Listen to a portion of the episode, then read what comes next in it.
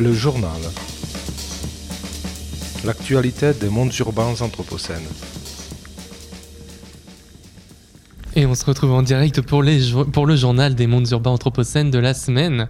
Et au programme aujourd'hui, les emballages alimentaires dans le viseur de la justice et des études scientifiques, les eaux océaniques toujours plus en proie à l'extractivisme humain. Et pour finir, nous reviendrons sur l'ensemble des réglementations environnementales qui entrent en vigueur en ce début d'année. Mais on commence ce journal avec un point sur les conséquences pour le climat de ce nouveau chapitre de l'ère Macron après l'annonce d'un remaniement la semaine passée. Si l'heure est au réarmement et à la régénération, à en croire les déclarations présidentielles, la bataille écologique, si tant est qu'il faille se battre, ne semble pas à l'ordre du jour.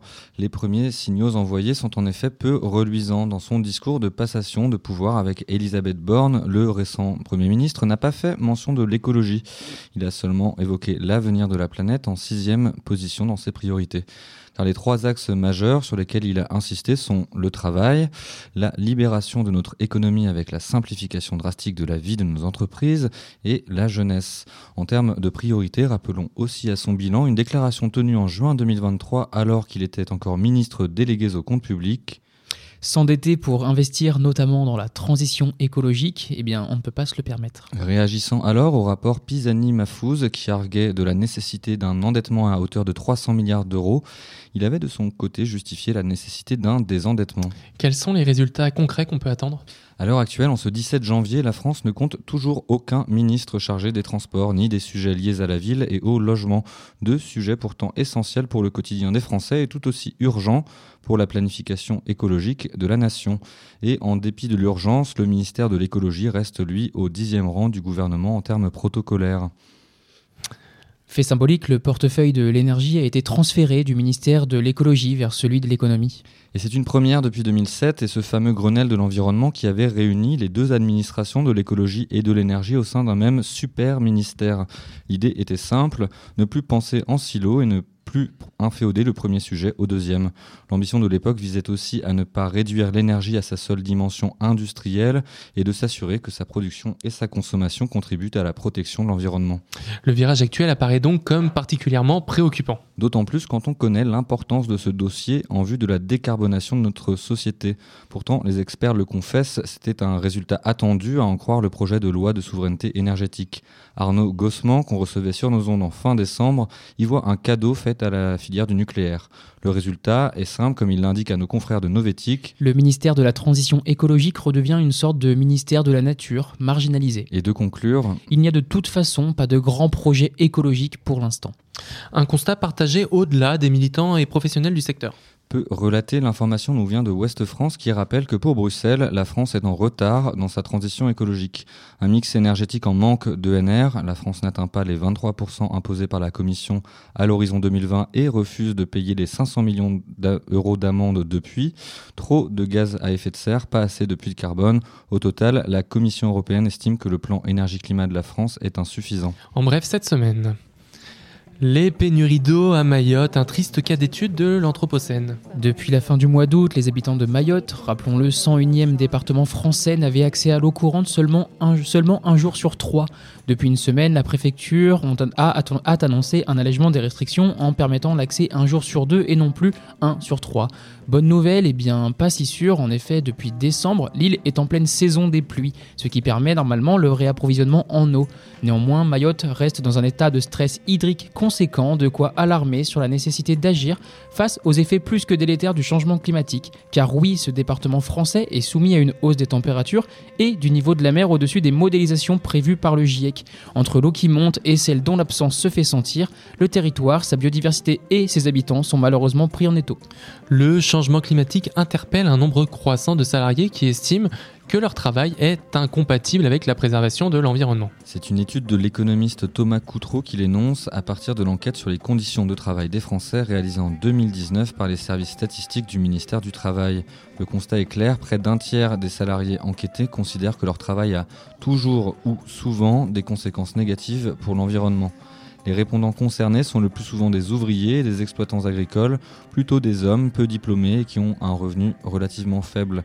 Pour l'économiste, cela s'explique par le fait que le sale boulot environnemental, les tâches polluantes et dangereuses, est plutôt attribué au sexe masculin, au moins qualifié et au moins rémunéré. Les Warming Stripes vont bientôt avoir une nouvelle couleur, Damien. Vous savez, les Warming Stripes, avec ce bel accent, ce sont ces bandes de couleurs allant du bleu très clair au rouge très foncé qui illustrent de manière simple l'ampleur du changement climatique. Eh bien, l'année 2023 va certainement conduire à une évolution de ces bandes puisque le rouge foncé n'est plus assez foncé pour l'année 2023, année la plus chaude de l'histoire. C'est ce qu'explique tristement Ed Hawkins, climatologue et créateur de ces Warming Stripes. Le rouge le plus foncé de l'échelle actuelle ne permettra pas de refléter cela. Bien que ce ne soit qu'une affaire de représentation, cela en dit long sur la vitesse à laquelle le climat évolue, car rappelons-le, ce schéma de l'évolution climatique ne date que de 2018. Reste à savoir quelle couleur peut dorénavant être choisie pour alerter de manière simple décideurs et sociétés civiles. On savait que la qualité des produits proposés par l'agro-industrie n'était pas toujours au rendez-vous, loin de là. Produits ultra transformés, graisses saturées, sucres abondants, additifs omniprésents, et j'en passe. Mais ce n'est pas tout. Les emballages de ces produits, eux aussi, sont nocifs. Et oui, l'autorité de la concurrence vient de condamner 11 entreprises agroalimentaires, 3 organisations professionnelles et un syndicat.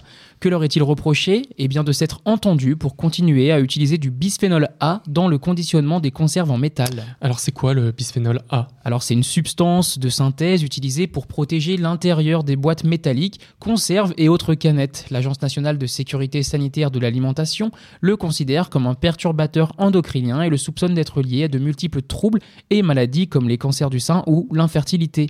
Il est interdit en France depuis le 1er janvier 2015. Et alors qu'est-ce qu'on reproche exactement à ces industriels, Damien? Alors, chers auditeurs, chères auditrices, préparez-vous. La DEPAL, l'Association des produits alimentaires élaborés, la NIA, l'Association nationale des industries agroalimentaires, la FIAC, Fédération des industries des aliments conservés, et le SNFBM, Syndicat national des boîtes bouchage et emballage, ont empêché les industriels de communiquer sur l'absence de bisphénol A dans les conserves ou contenants alimentaires et ont incité à refuser de livrer des boîtes sans bisphénol A avant le 1er janvier 2015. Puis elles les ont poussés à refuser de stopper leur commercialisation après cette date, alors même que la distribution formulait des demandes dans ce sens.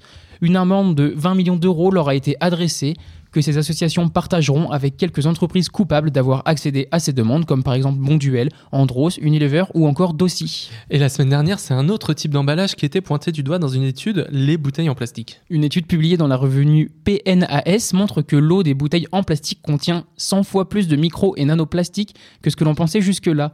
Pour ça, ils ont testé différentes marques et différentes bouteilles et les taux trouvés étaient systématiquement très élevés. Ces microplastiques sont issus de bouteilles elles-mêmes mais également des filtres utilisés pour purifier l'eau. Les microplastiques, marqueurs de l'Anthropocène. Et oui, vous le savez, de la fosse des Mariannes au sommet de l'Himalaya, les micro et nanoplastiques sont présents partout sur Terre et ils sont si petits qu'ils peuvent pénétrer notre système sanguin et se nicher dans nos organes, comme le cerveau et le cœur. Les recherches sur, leur, sur leurs conséquences et sur les éco leurs recherches sur les conséquences sur les écosystèmes pardon, et la santé humaine sont encore limitées, mais certaines ont déjà mis en évidence des effets néfastes, par exemple sur le système reproductif, relate France Info. Et cette semaine, nous explorons également les fonds marins, François. Et oui, car la présence humaine est manifeste partout et qu'elle menace y compris la sauvegarde de ressources considérées jusqu'alors comme renouvelables. C'est le cas des ressources halieutiques mises en danger par un mode de gestion industrielle de pêche. D'après la FAO, l'instance de l'ONU consacrée aux questions alimentaires, un tiers des stocks de poissons dans le monde étaient surexploités en 2019, c'est-à-dire à un rythme qui empêche le renouvellement des espèces. Mais, fait nouveau, on apprend que cette pêche se fait de manière opaque. Trois quarts des bateaux de pêche du monde agissent sous les radars. C'est une étude publiée dans Nature le 3 janvier et menée par l'ONG Global Fishing Watch qui nous le révèle. Et l'exploitation des ressources marines ne s'arrête hélas pas aux seules ressources halieutiques. Car l'appétit des humains est fort et le fond des océans devient de plus en plus un espace qui attise les convoitises. En témoignent les projets d'exploitation minière en eau profonde, aussi, aussi appelé le deep sea mining, discuté il y a peu en Norvège. Concrètement, le projet consiste à extraire des ressources minérales solides des fonds marins à des profondeurs supérieures à 200 mètres. De vastes zones de ces abysses inexplorés, en particulier dans l'océan Pacifique, sont parsemées de nodules polymétalliques riches en manganèse, en nickel, en cuivre, en cobalt et autres minéraux. Comment alors est-ce qu'on peut expliquer cet intérêt croissant? Eh Bien fait paradoxal, c'est la transition écologique qui est le principal moteur de cette course frénétique. La nécessaire réduction des émissions de carbone pour lutter contre le réchauffement climatique a fait exploser la demande de cuivre, de cobalt, de nickel et d'autres ingrédients nécessaires à la transition.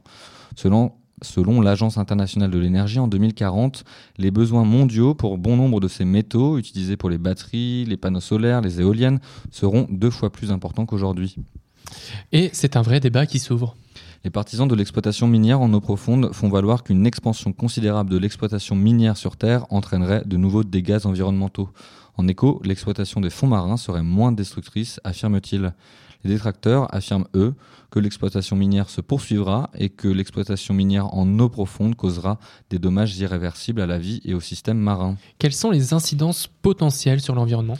Eh Une récente analyse portant sur des essais de forage au Japon a montré que les populations animales diminuent là où l'exploitation minière a eu lieu.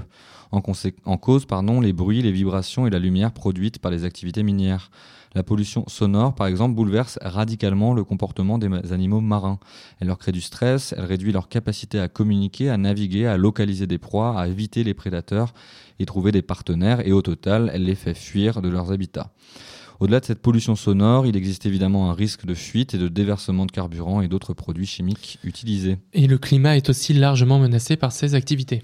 Alors que les océans constituent le premier prix de carbone du monde, certains scientifiques s'inquiètent également des effets d'une telle industrie sur le climat. Retourner les fonds, c'est risquer d'altérer leur capacité de captage du CO2 tout en faisant remonter celui qui est stocké. Explique le chercheur en biologie marine Raphaël Séguin aux médias verts en parlant d'une potentielle Bombe climatique à retardement pour les générations futures. Quel est le cadre légal en la matière? Eh bien, 27 pays se sont déjà prononcés en faveur d'un moratoire, d'une pause ou d'une interdiction de l'exploitation minière commerciale en eau profonde. Fait notoire, Emmanuel Macron s'est prononcé en faveur d'une interdiction totale. Et du côté des industriels, des constructeurs automobiles tels que BMW et Volvo, ainsi que le fabricant de batteries Samsung, se sont aussi engagés à ne pas utiliser de minerais d'eau profonde dans leurs véhicules. Et c'est dans ce contexte que le 9 janvier dernier, les parlementaires norvégiens se sont prononcés concernant ce sujet explosif. Le succès des militants écologistes est relatif. Le 9 janvier dernier, la Norvège s'est déclarée favorable à la prospection minière dans ses eaux territoriales. Et s'il ne s'agit pas encore d'une exploitation commerciale à proprement parler, comme le craignaient les opposants à cette industrie, on peut y voir un pas de plus dans cette direction à suivre donc. Et nous finissons ce premier journal de 2024 en vous souhaitant une belle année. Et pour ce faire, en guise de bonne nouvelle, un aperçu des mesures entrées en vigueur au 1er janvier 2024, donc en faveur de l'environnement et de l'écologie, Damien. Alors commençons par les mobilités, thématique que nous allons approfondir dans quelques minutes avec notre invité des regards Valentin Logenstrass, adjoint mobilité de la ville de Lyon. Depuis le 1er janvier, les zones à faible émission de plusieurs métropoles continuent leur mise en place. En effet, après l'interdiction de circulation des véhicules ayant une vignette critère 5 en 2023, c'est au tour des véhicules critère 4, soit les véhicules diesel d'au moins 18 ans, d'être interdits dans ces zones. Cette mesure vise à diminuer la pollution de l'air des centres urbains. Rappelons que dans l'Union européenne, 96% de la population urbaine est exposée à des concentrations de particules fines que l'OMS considère comme dangereuses pour la santé.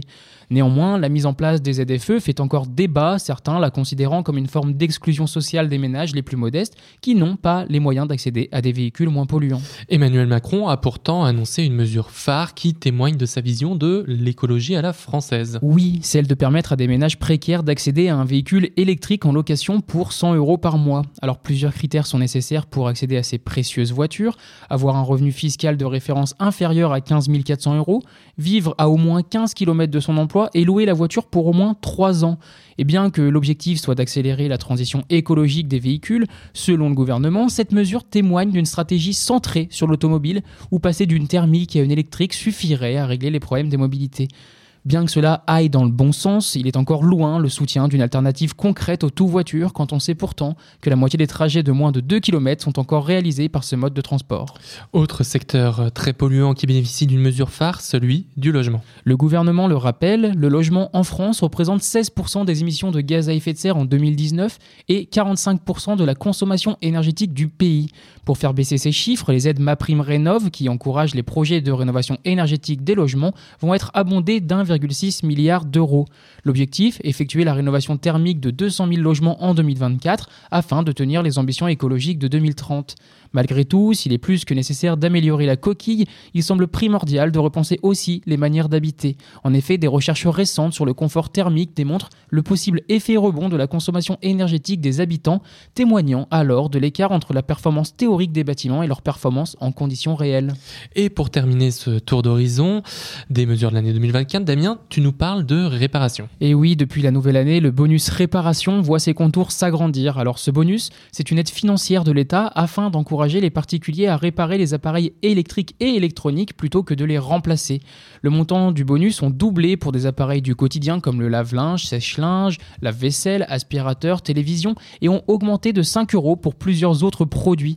Une mesure qui va dans le bon sens d'une lutte contre la surconsommation et l'obsolescence programmée, d'autant que celle-ci sera, on l'espère, accompagnée au cours de l'année 2024 de l'instauration d'un malus écologique pour les appareils les moins réparables. Alors entre l'augmentation de la durée de vie de nos appareils, la limitation de la publicité dans l'espace urbain lyonnais, il ne me reste qu'à vous souhaiter pour 2024 une sobre année.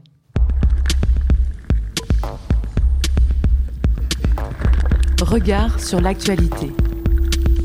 Regard sur l'actualité. Au cœur du changement global.